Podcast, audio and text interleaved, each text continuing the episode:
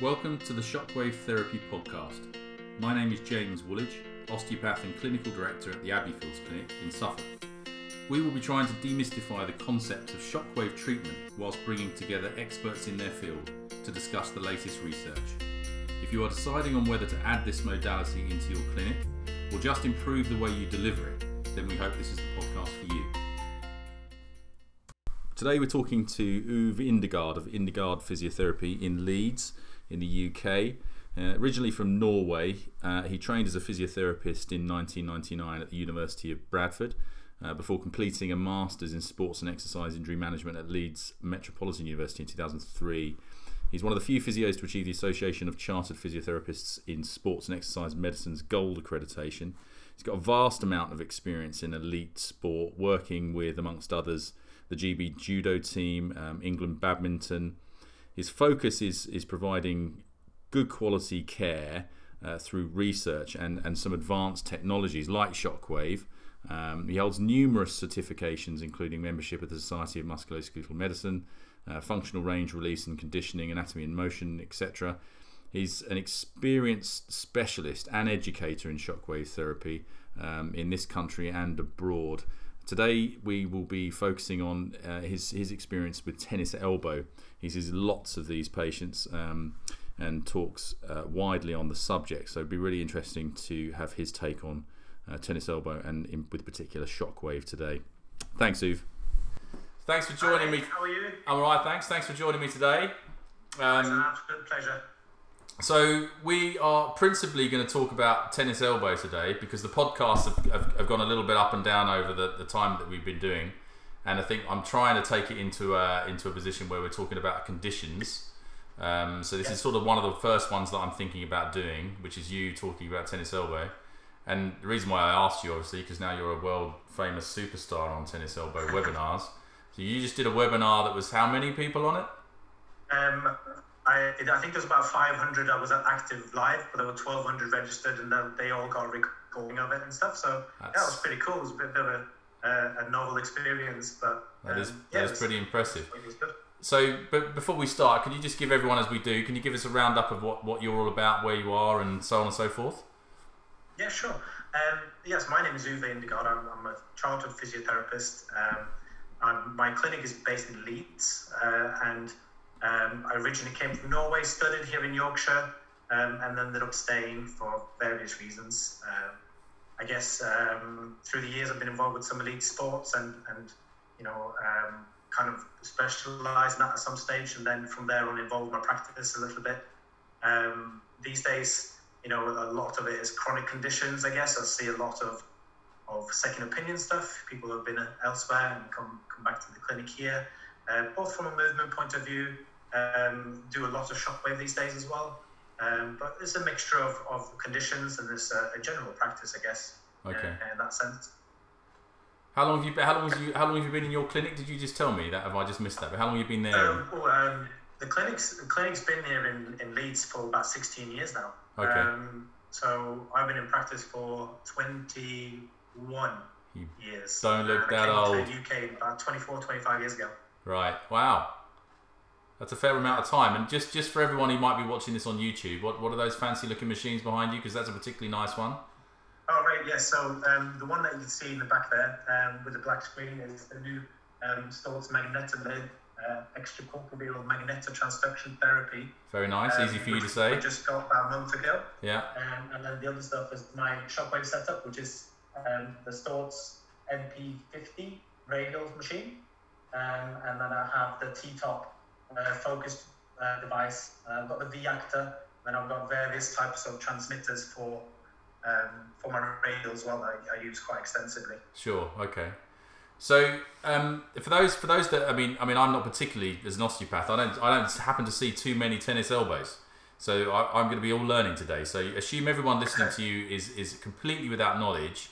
Just can you give everyone a? I mean, you know, the last thing I remember learning at college was ECRB, uh, blah blah blah. And that's probably well out of date, and I have no idea what I'm talking about. So can you just give everyone a quick roundup of tennis elbow pathology, anatomy, etc.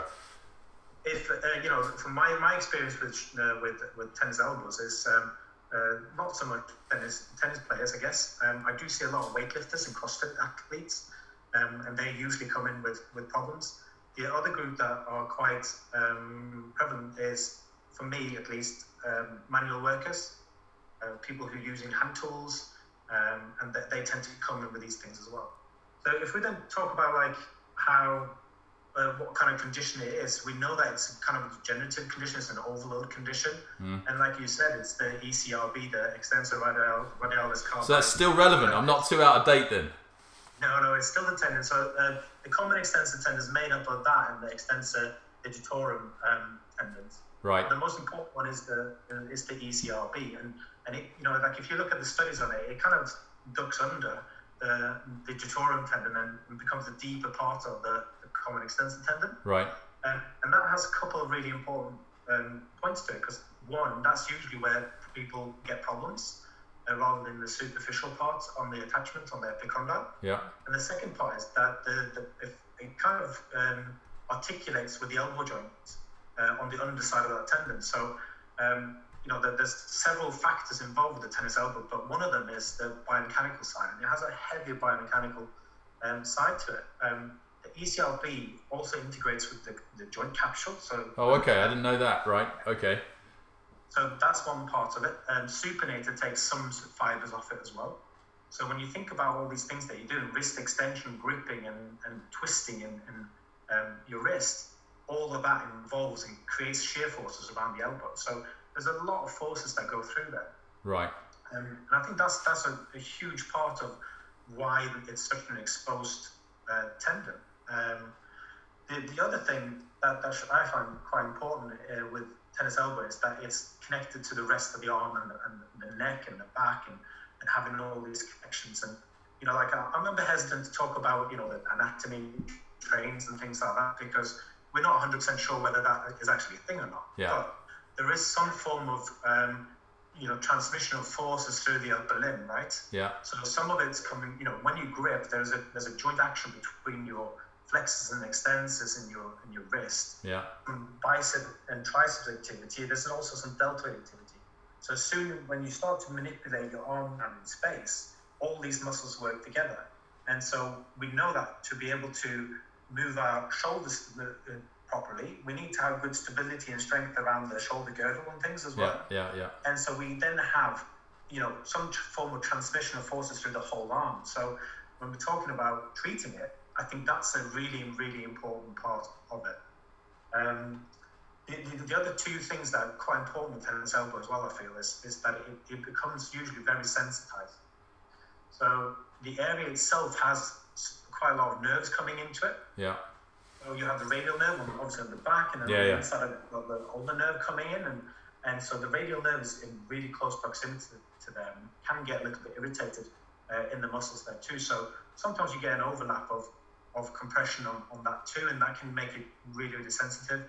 We know that the area becomes really hypersensitive, and you see that with your tennis elbows that come into the clinic, right? You press on the epicondyle and they, they fly through the roof. Yeah. Um, so, so th- there is an element of, of that as well, and um, um, you know whether there's some central sensitization involved in there, I would say that's quite a high probability okay. on top of the biomechanical do you, do you do any neural neural gliding stretches with your tennis elbow stuff? I know my physio colleague does it here, and he's quite keen on that yeah. with tennis elbow. Yeah, you know, like when we, when we assess it, obviously we do the standard wrist extension, middle finger extension, yeah. grip testing, and things like that, and and the palpation. But we also want to know if there's other things going on, yeah, right? Yeah. So you want to make sure that there is no nerve gliding issues. You know, we screen for that, and if there isn't a problem there, we know that that's not an issue. But if it is, then you know that's probably where we're going to start. We're going to start to desensitize that and see if we can create some better gliding and yeah. and we also look higher up into the system as well, uh, into the neck area and, right. and rule out any any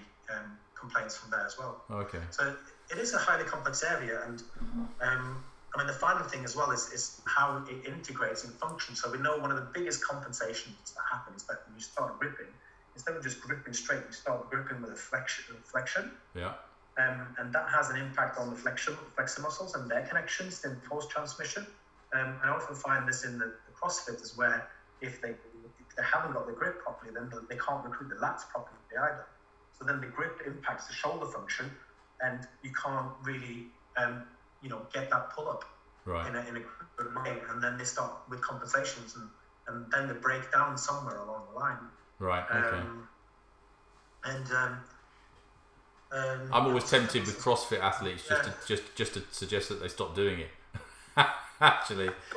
I, I, do you know what? Like, it's once you get get going with it, they, they usually listen quite well. Do they? Um, and you start, you know, what I demonstrate to them if they get the grip back, this is what can happen, and I teach them how to improve the the lats better, but you have to get the shoulder in the right position. Yeah. Yeah. Um, you, you know, and with that, it's it's what the grip does then, and and we, you know we know from lots of research now that the shoulder and the grip is is massively involved together Right. so that you haven't got a grip, you probably have a shoulder problem or a shoulder stability issue. All right. There's been some there's been some there's been some research on that. Like, reduced grip strength there's with lots. If you poor shoulder function. um,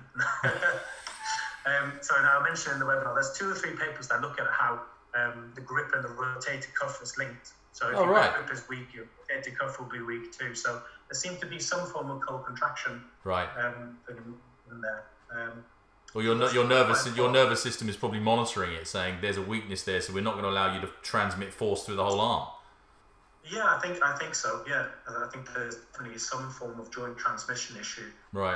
um, or force transmission issue between the grip and the, and the shoulder, which makes sense, right? Yeah. Yeah. So if you're hanging off a bar and you're about to do a pull up, Yeah, yeah, yeah. Grip, it's kind of a it, it filters in, you know, like through the rest of the, Yeah. Yeah. the arm and how you activate. All right. Interesting. But how it, that happens, I'm not entirely sure, but it's certainly something that I, Yeah, I yeah, show yeah. in clinic a lot.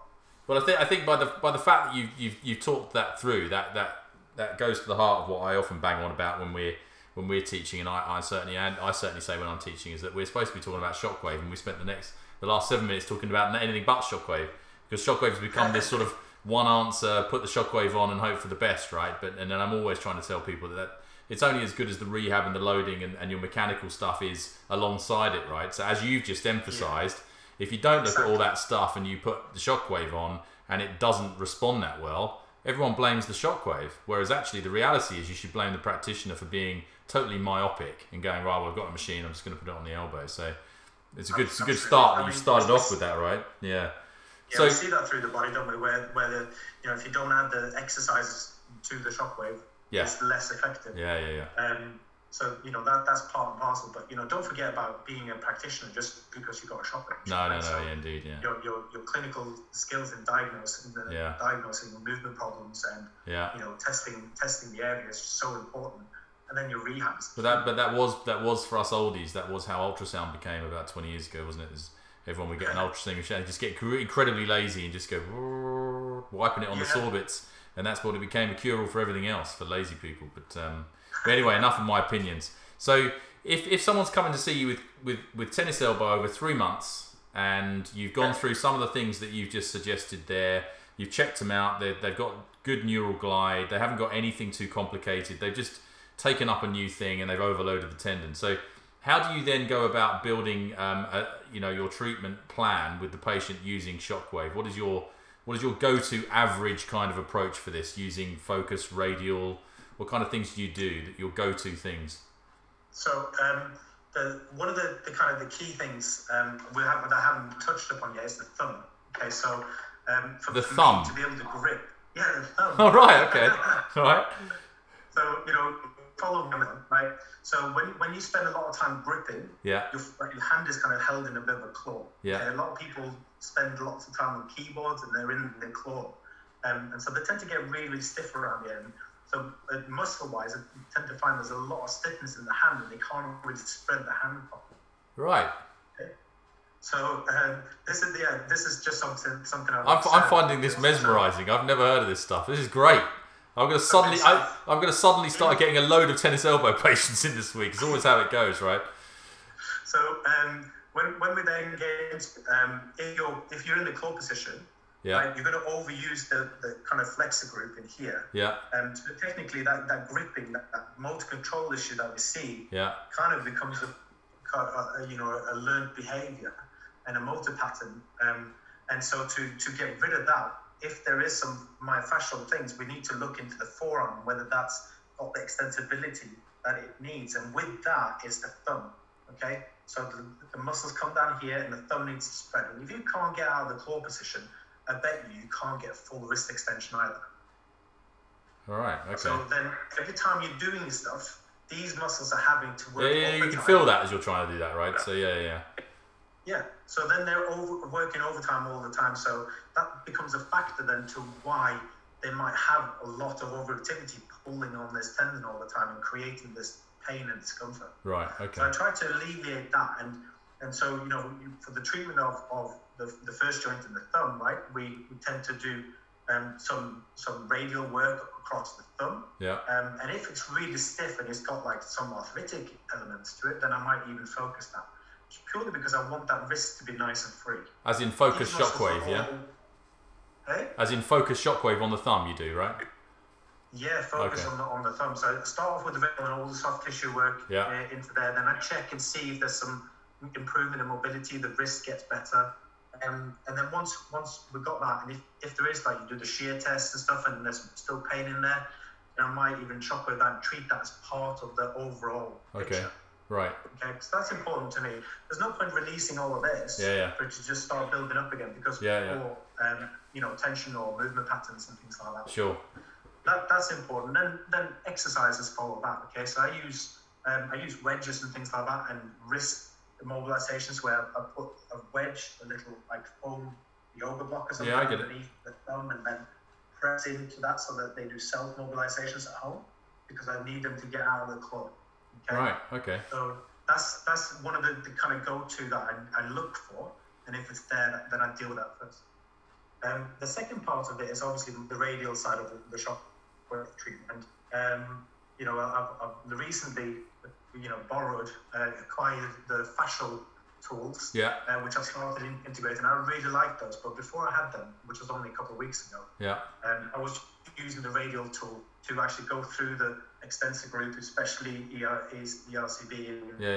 Yeah. um, and and and getting some some treatment on there. Obviously, being very that there is a, a nerve there that I want to be careful with. So the pressure is usually not that high. Sure. You know, it's probably 1.5 maybe bars, um, and just working through here and doing some of the V-actor vibration therapy as well, just to reduce the tone a little bit. Right. So you know, we, we, we know from all the, the you know the spasm, um, spasticity research and shockwave, we know that it lowers the tone in the muscle. So we can use that as a tool to reduce the, the overall tension in the muscle, which then less compression in, in the tendon. Yeah. Yeah. Sure. Um, clinically, I, I see a reduction in in um, pressure pain on the lateral epicondyle, and I never measured that, but patient reported it would be usually about half the, the pain Right. just Okay. from doing uh, those two strategies. What what do you what do you use as a lubricant when you're using the fascial tools? Do you use the normal ultrasound gel, or do you use just a massage gel on that? I don't know. The fascial tools I use without lubricants. So Nothing at all. I want there to be some friction in that in that interface. Okay. Um,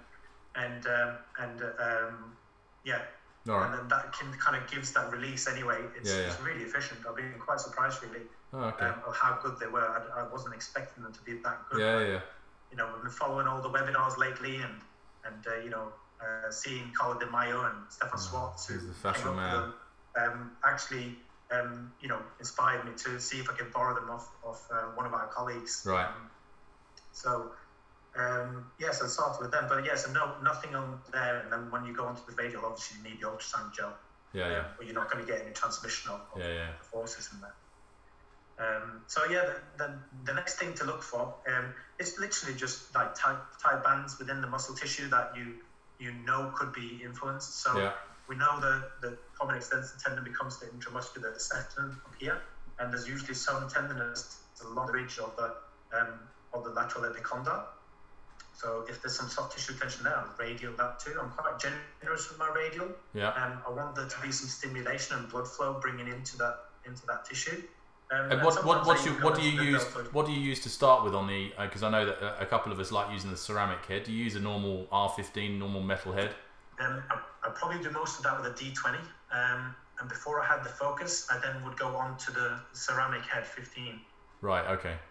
Yeah, um, but I use the D20 a lot for this general muscle. Oh, general muscular It's stuff too. Okay, bit fine. wider area, it spreads Yeah, a bit yeah, yeah. wider, Yeah. and I just want that stimulation throughout that tissue. Okay. Um, And then when you go onto the ins- you go onto the insertion, then you do C15 just for the pain, the, the sensitivity that's there. yeah, that C15 will be my go-to. It Yeah. tends to give like a little bit less sensation on the skin, Yeah, which is good for the enthesopathies, the insertional tendinopathy stuff. yeah, um, and and you know patients tolerate that better, and it seemed to give you know like a, just a little bit deeper sensation as well. Uh, I don't know if you found that, but um, it's, it's it feels different to the normal R15. yeah, yeah. That it does. Yeah. Um, Would you try and would you try and get them onto that, or are you quite happy to do the whole insertional treatment with a ceramic head? well, these days I, I go straight for the focus because I've got it. Oh yeah, Um, true enough. Yeah. But I, I would I would do you know a, a good two thousand shocks usually with fifteen. Um, on tendon, um, the other area that I tend to go for is like three centimeters down um, the tendon as well, which Yeah. has been shown to be quite a hypervascular area and Yeah. an area where there's a lot of pain usually. Right. I tried to cover both of them with uh, with about two thousand shocks, um, and then the pressure level. You know, two bar up to two and a half bar if you can tolerate, but usually Yeah. it starts off quite low because of the, the pressure pain uh, of that, and gradually build that, build that. up. So do you still use the radial in combination with the focus, or do you just use focus now? You've got it. Both No, combination. I do all the all the, the muscle Yeah, yeah. work. I do the thumb work and everything with the radial, and then when I do the insertional, because it's so much less discomfort, Yeah, I yeah. guess for the patient, Yeah. um, I choose that for for the insertion. With the big hat, with big Um, standoff, I assume. Pardon? With the with the large standoff. Yes. Yeah. Yeah. So standoff number two, the large Yeah, standoff, yeah. so that we can get the right treatment depth. depth. Um, and then it's, it's usually about a thousand pulses with that. Um, starting off at 0.05 Yeah. um, and building maybe up to 0.1, 0.12. Yeah. But I usually don't get, get any higher than that. The patients um, are usually very sensitive, and you have to keep that pain down. I think that's a huge part of the treatment. And Yeah. Yeah. you know, like looking at looking at the research on it as well, they've, they've found that the low pressures actually perform better Right. um, over time than the high pressure. So they've compared like uh, 0.1 millijoules Yeah. um, per millimeter squared to 0.25, which two I think it was, Yeah. and uh, there was a marked reduction in, in, in both pain, grip strength, and all the outcome measures that they used in the lower uh, pressure group compared to the high pressure group. So, you know, it's, it's kind of what the patients seem to tolerate better with, but also um, the research suggests that that is the, the way forward. Point one. Yeah, point one. Um, and like I said, I start usually lower than that. Yeah, I do. I, I if I if I start at point zero five, then most patients are they're feeling a bit of pain at that point, right? Yeah, Um, yeah, exactly. Yeah, they, they want you to go. Yeah. Yeah. That's a bit much, and you, but you know, sometimes you start lower, right? It's all about the patient and Yeah. Yeah. what Yeah. they can tolerate, and you know that there's still um, a therapeutic effect even at those levels. Yeah. Um, but then you know you, you gradually build up that tolerance, and, and you get in uh, deeper into the. And what what do you when someone comes in? Um, I, I don't know the answer to this at all actually, because we've not spoken about this. Whether you offer packages of care or whether you say, you know, actually each patient is different, and you've had it five years, you're going to need six sessions or whatever else. How do you how do you construct your your treatments with Shockwave? Do, do you have a package that you do, or do you say you I, got I don't tend to sell packages, um, Right. but I do inform them of what our outcomes are, are, Right. um, that we're trying to achieve. And, and so, you know, for me, it's a healing accelerator, so we want to upregulate all that biology that we're, we're working on, the tissues that we're trying to treat. And you kind of need a few steps to get that going. yeah Um, so I- for the, for the tennis elbow, I usually um, would start with three. The research kind of suggests that you need three. yeah Um, so we start with three, um, and then we start the rehab as soon as we can. So the rehab might be genital isometrics after the first one because it has to be low on the pain scale. Um, Yeah. But genital isometrics is usually well tolerated, and it gets them going. And we know that that, in the short term at least, can give them some pain relief too. yeah Um, then yeah, we go through the three sessions and gradually introduce um, more loading locally, um, and then when we can, we start to then integrate some shoulder work and some shoulder blade work as well because we want to improve the strength there. We want to improve the the central stabilization through there. Um, and then after three sessions, we leave it a couple of weeks. Then I have them back because I want to progress their rehab, and we then, uh, you know, look at what's going on here. Um, is this pain still a big part of it? hmm Then I would go right. We're going to do another stimulation on there, okay um, and then I have them back uh, again two weeks after that, right monitoring the rehab, changing things, progressing things, um, and hopefully by that stage we've got them you know, doing some hanging, gripping, holding, and things Yeah, like that uh, for the more active group, and you know, twisting the towels and and doing other things, you know, press ups and things for for for the less active group. Yeah, yeah. And and you know, if if it needs be, then we will top it up uh, again. We Right. want just that healing stimulation to keep on going. But then after that, we kind of have to leave. You know, we, we know that it lasts um, a few weeks with the collagen turnover, everything like that. So we want that process to take place, and it's about monitoring the rehab and progressing as appropriate. And Right. then, um, you know, we might review it after after three months. Um, but most people, you know, touch wood, um, are, are a lot better by then, and they, they kind of decline treatment. Okay. So you're, I mean, when, when I teach the research stuff on this, and um, and you know, it, it always comes back that the, the lower extremity stuff does particularly well with shockwave, the the, the Yeah. weight bearing tendons, and tennis elbow is always like the poor brother over here, um, and I've you know I think partly that's because there, there, there is less research on tennis elbow than it would appear. Achilles, plantar fasciitis, they're the, they're the ones that always get you know the shining light. Um, do you think it's a, a- uh, the the lack of quality research that suggests it doesn't work that well, or do you think that there are differences between the nature of tendinopathies in the upper and lower extremity? What What do you think on that? Because you're Um, clearly getting good results, right? So I when I when I, when, I think when Yeah, plant it that way, doesn't it? plantar fasciitis, everyone sort of says, look, we can we can confidently say the average outcome, seventy five to eighty percent of people get seventy five percent better within about three months. But with, Yeah. with tennis elbow, certainly when I teach it, I sort of say to patients in the room and I say to people when I'm teaching them, look, it's a 50-50 thing more than it is 75-80. Um, but by the sound of it, you're getting better results than that.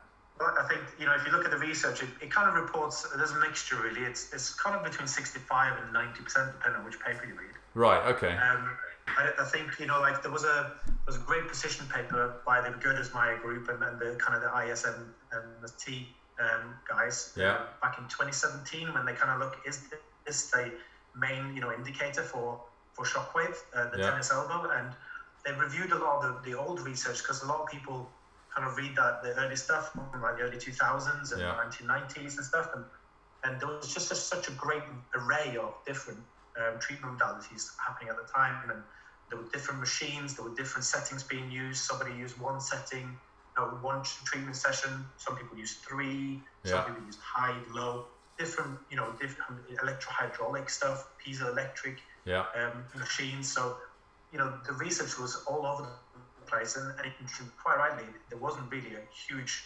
um, uh, support for it in, in, in the early days. But they kind of looked at it, and, and you know, through, through up to 2017, um, there was still a majority of papers that suggested that it's a really good treatment as a second line for tennis elbow. right. Um, so, but yeah, it, why why is it so different to the lower limb, right? Because um, it is different. I think the complexity of the upper limb in terms of how it moves and, and stuff is greater yeah. Than, than in the lower limb. Yeah, I think that's yeah. part of it. Yeah, Um, I think I think um, often it's a case of underloading. I think that they're scared of loading the upper limb. The lower limb gets lots of load because it has to for Yeah. running, jumping, and all those things. I think in the upper limb, people are, are just a little bit careful with it. Um, you know, there's a lot of isometrics and therabands, um, and that's often where it stops with tennis elbow. Yes. Um, I might be guilty of that. needs- I, th- I think there needs to be a, a much more holistic view on it. You have to look at, you know, even into the, the chest, the core muscles, how they're functioning together, how the shoulder blade is, you know, can you control your scapula in yeah, space? yeah, yeah, yeah. Um, and, and that all of that, how that influences the pressure and the tension that comes through here. Um, and, and, you know, and that gives it a different challenge to a lower limb, which is usually brought on by repetitive overload, um, which becomes a much more a loading and capacity issue. There, you have that in the tennis elbow too, Yeah, but there's just a much more complexity in terms of what's going on at the hand, the, the shoulder, and all the muscles in between. right. Um, that's that's kind of my take on it. Yeah, Um, yeah, yeah. I'm not saying I, I don't I don't get a hundred percent success rate with them. Um, you know, sometimes we need to do a second lot of shockwave as well, and that then further improves it. Not everybody is a, a quick responder on early, you know, from from these treatments. Yeah, yeah. Um, but you have to have, then you know realize what's going on here. How where are we at in the rehab? Are they adhering to it? is it worth then doing another three sessions? Let's get back on the rehab because you've kind of slacking it off a little bit. And there has to be that patient and therapist partnership too. Yeah. Uh, and you have to be pretty honest in, in, in your approach. And on, on that note about you know those those patients that don't um, respond, they're, they're the ones that ultimately we should be learning from. You know about what what what do we do not do right. When you're seeing patients sat in front of you um, and you're thinking you know this is a good candidate for shockwave, are there particular patients where you start you, where you started to think mm, I'm not sure that's going to be a great outcome, or I think that that type of person is going to be a good outcome? Do you have a sort of patient selection thing in your head where you where you're starting to uh, think about that as much as you've anecdotally experienced it? I think um, people who are used to training get the rehab. Right. Um, they're usually quick responders. Yeah, yeah. Um, the, the, other thing that I do as well, you know, I've, I've done my, my kind of basic uh, ultrasound training um, and done some advanced training as well with, with the SNUG group, which I've, I've, found very valuable. And so, you know, I've learned how to, to scan a tennis elbow and, and the, the most common tendons that I see. Yeah. Um, and, you know, I can I can kind of pinpoint a little bit and see how bad it is. And, you know, if, if I see a, a majority of the tendon is affected, then I know that there might be slow responders. If there's a small area um, that's there, then I know that they, you know, they might be responding a bit quicker. Yeah. Um, for instance, if you see calcifications in there, that might influence things a little bit.